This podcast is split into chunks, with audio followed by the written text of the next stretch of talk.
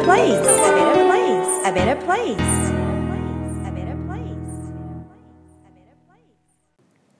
Life is either a daring adventure or nothing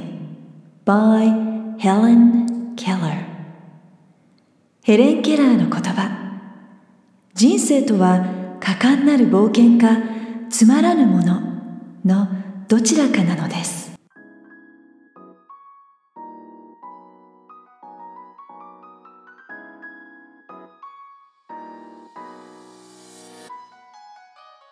さゆりセンスさゆりが Who You Are Makes the World a Better Place 47回目を配信いたします自分軸を確立し一人一人が自分らしさを最大限に表現することで世界がより良くなるというビジョンを持って教育ビジネスライフスタイルそして豊かさという意味のウェルビーイングについて世界のリーダーの声をお届けしながら日本から世界へ羽ばたきたいという皆さんと一緒にこのポッドキャスト番組を作っていきたいと思っていますので皆さんからのメッセージご質問リクエストも受け付けています。インスタグラムはさゆりセンス。スペルは SAYURISENSE Facebook ページはグローバル育児。スペルは GLOBALIKUJI で検索してぜひフォローやメッセージでつながってくださいね。ホームページからはゼロからマスターまでのストーリーや世界で活用されているキャラクターがわかる心理学診断も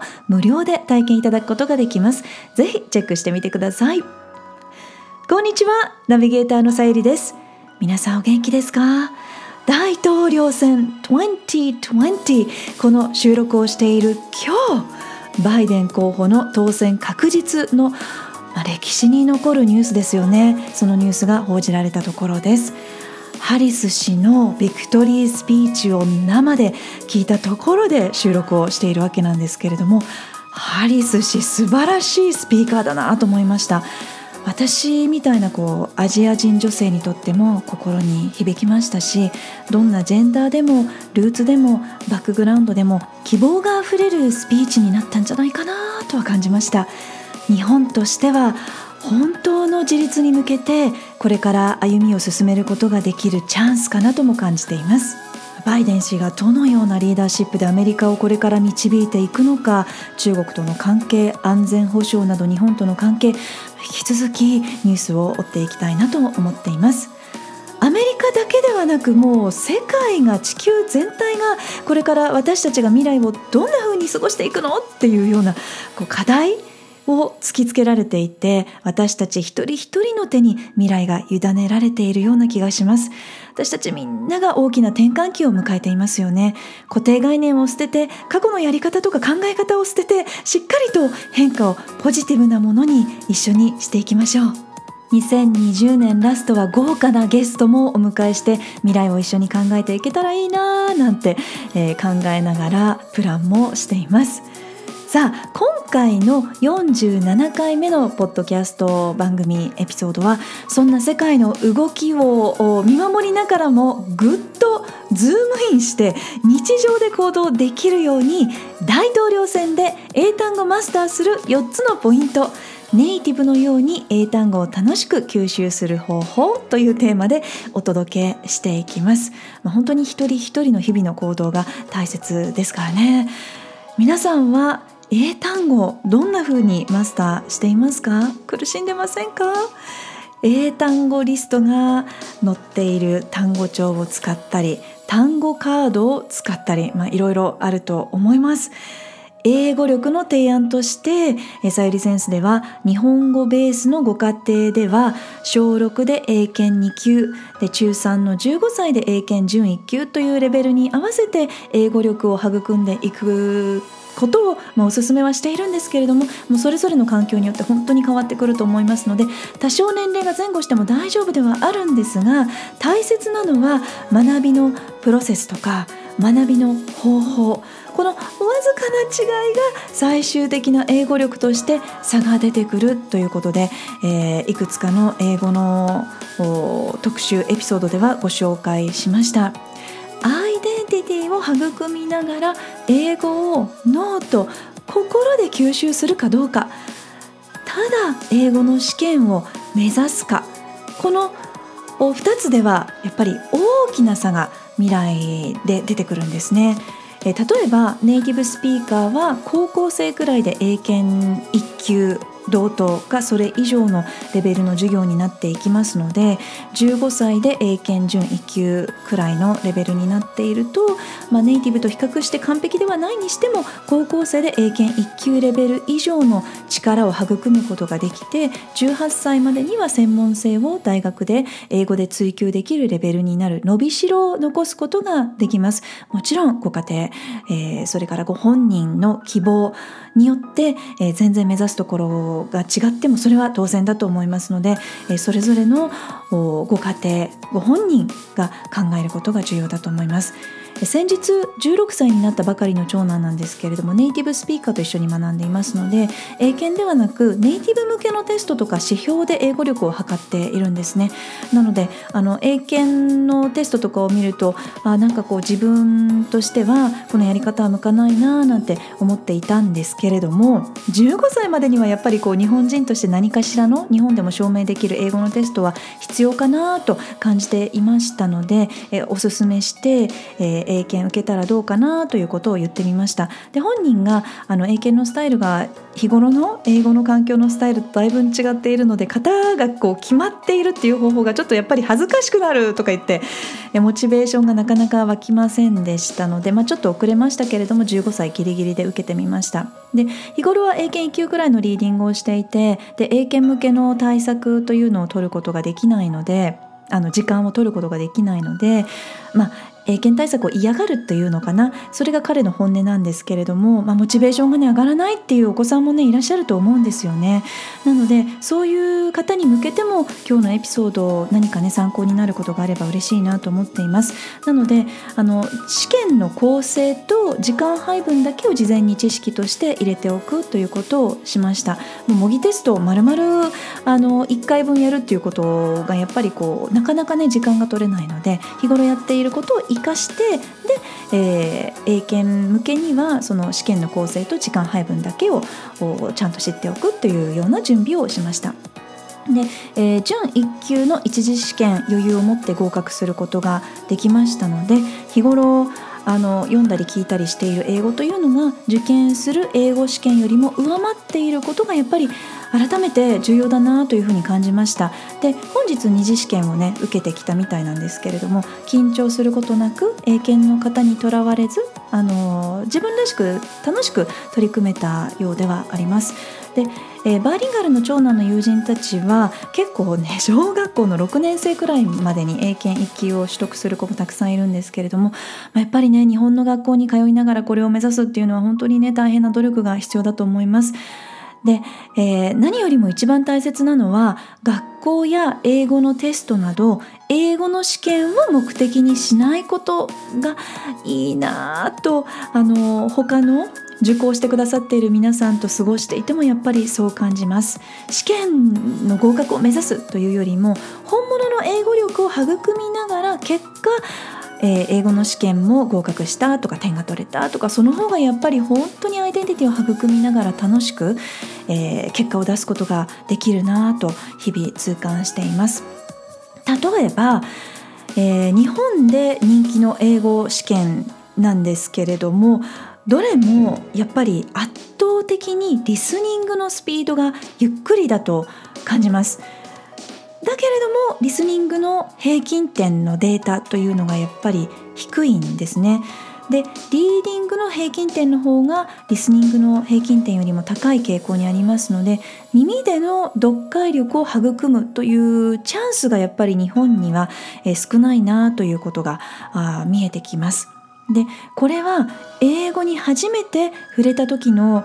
スタートがどんな風な感じだったかというのが大きくその後の英語力に影響するなとやはりつながりを見ていると感じます。で900英単語というそのベースのベースのベースの英単語から英語のストーリーを楽しめるようになって、まあ、論文とか、えー、難しい英語のニュースの記事を読めるようになるまでにバランスよく4技能の土台作りをすることが大切なので本当に土台900英単語をどんな風に自分自身のものにしていくかということが大切です。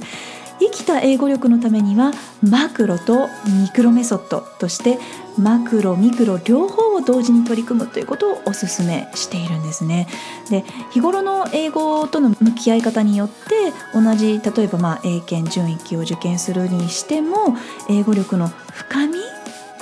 というのが変わってきます。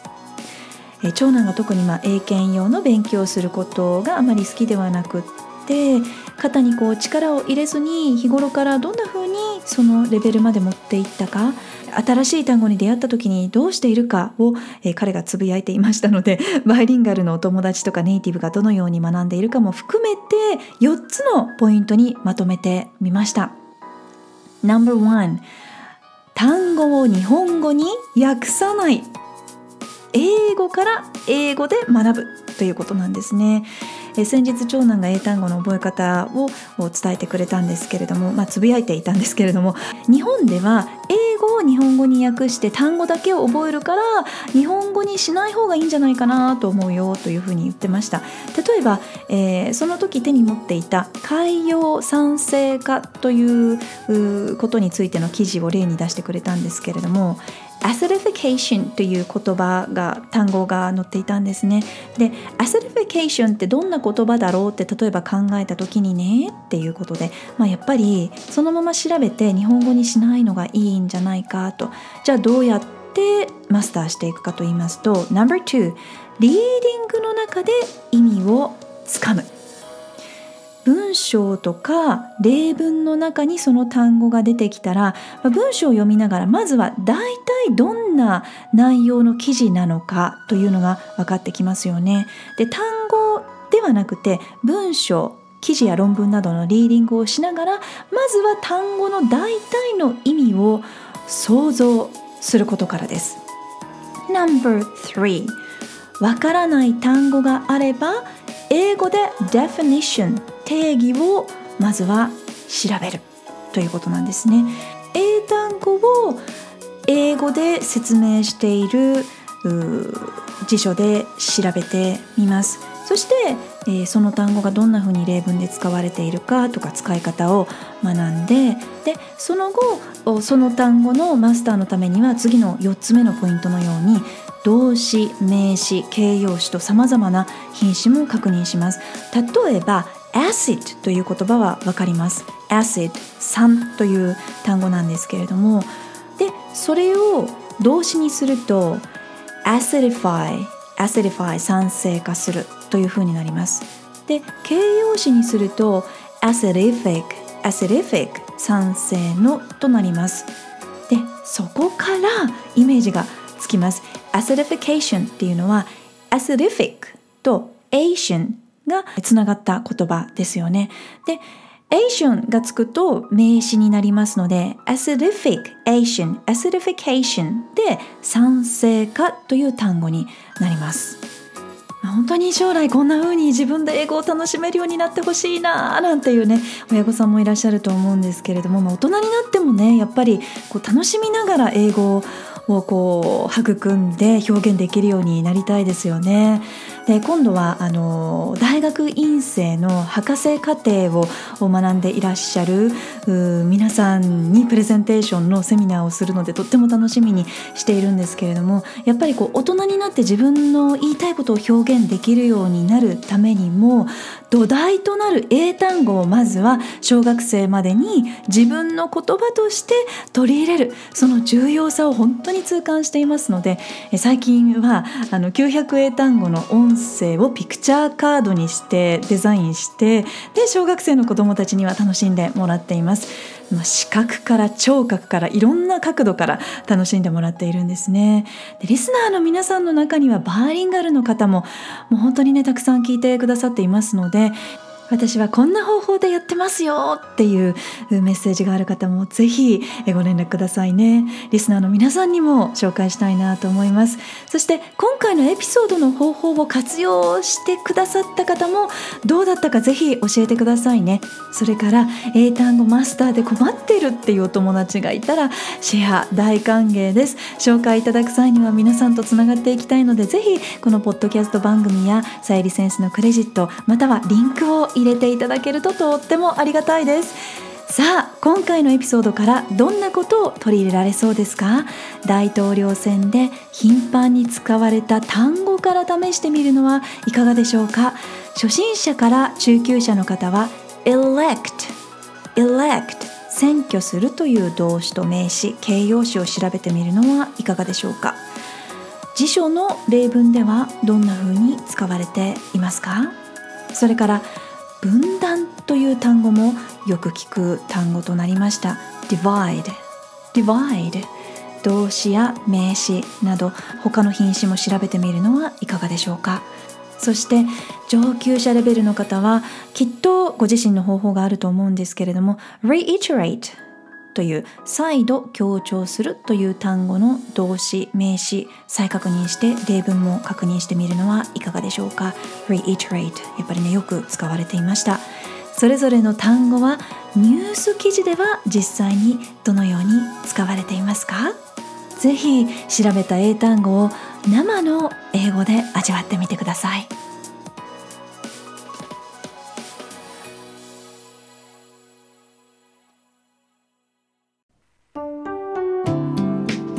さあこの番組は自分軸を確立し一人一人が自分らしさを最大限表現することで世界がより良くなるというビジョンで配信しています。私さゆりだけではなく世界の声そして皆さんの声をお届けできたらいいなと思っています。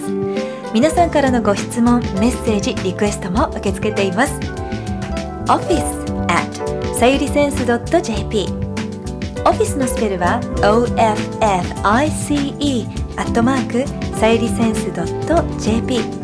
さゆりセンスのスペルは sayurisense.jp までお寄せください Thank you for listening Take care and enjoy your life till next time Bye bye Who you are makes the world a better place A better place A better place